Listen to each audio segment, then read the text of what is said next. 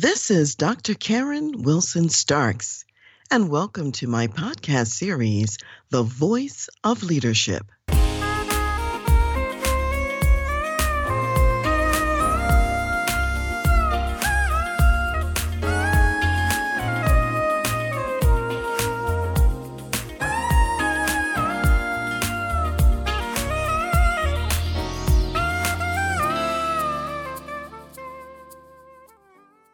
We know that in the book of Genesis, the Bible talks about the fact that man, meaning both man and woman, are made in the image of God.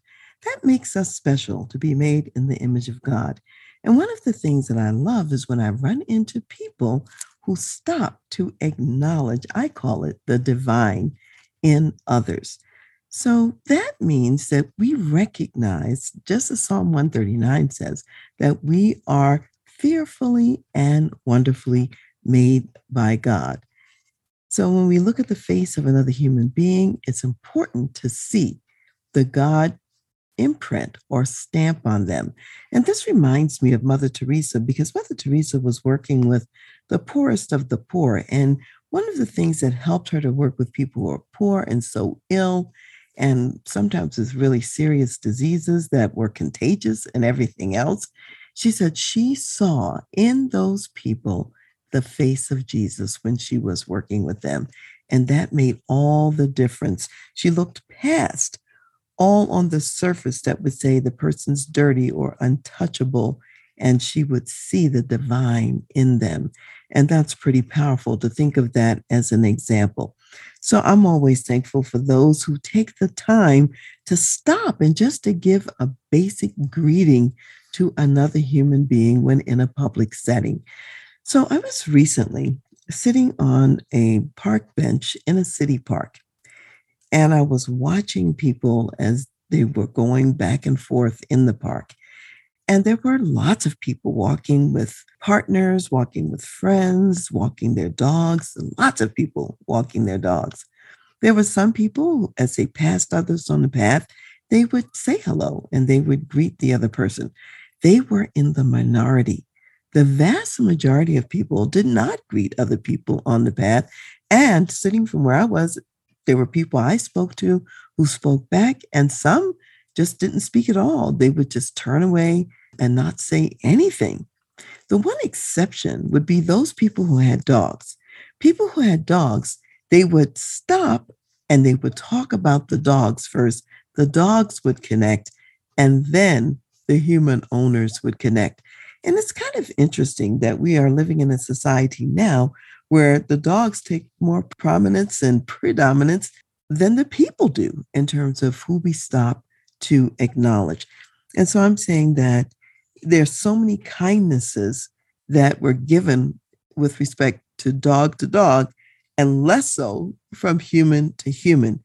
And that's kind of an interesting observation in terms of our society there was far less acknowledgement of people. So I'm thankful for those who do greet each other. I'm thankful for those who greet me when I'm out there and those who spoke when I spoke to them. Understanding, of course, we're still in a pandemic, at least in my state. However, most people are not wearing masks when they're out and about. They can speak. You don't have to hold a protracted conversation at all. Just acknowledge the person, just say hello, and then continue. I think it's a missed opportunity when we don't stop and when we don't acknowledge one another. While sitting there on the park bench in the city park, there was a lake in front of me as well. There was a woman who was in a canoe and she was canoeing around the lake. And on one of her laps, she decided to canoe right along the water's edge, which was somewhat near the grass, so you have the lake, you have a grassy area, then you have a footpath, and then you have the park bench where I was sitting. And as she was passing by real close to the edge like that, she was looking over at my husband and I sitting on the park bench.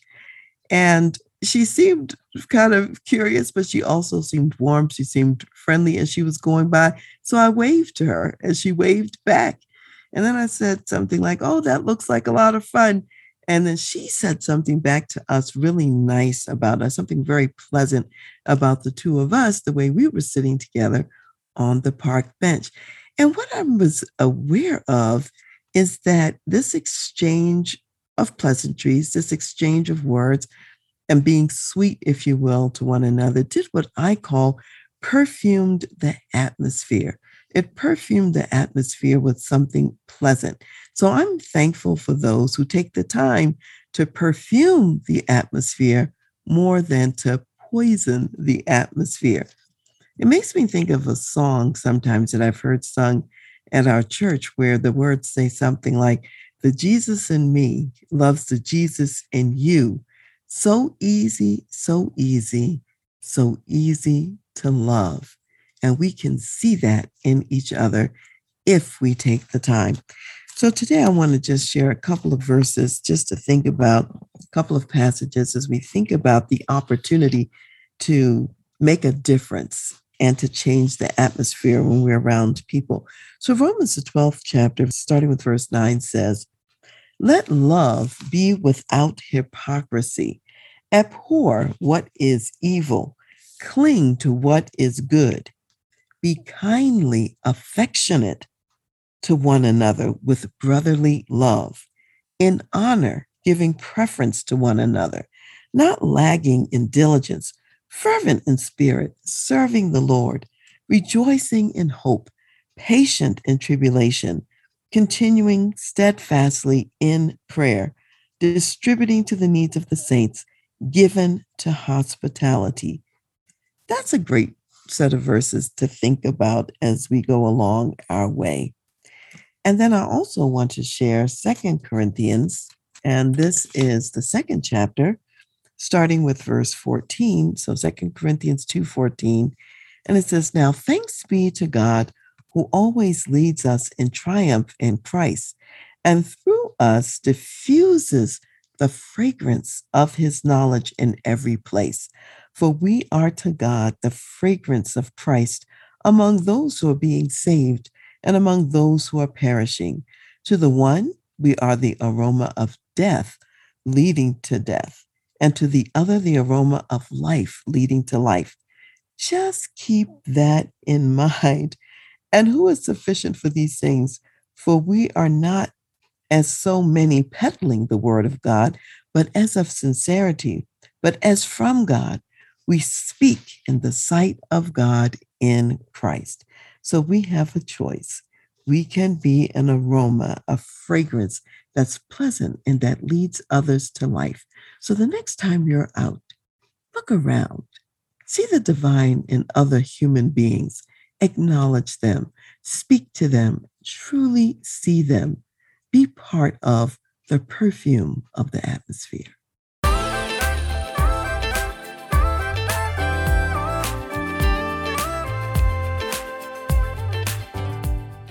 You've been listening to The Voice of Leadership with me, Dr. Karen Wilson Starks.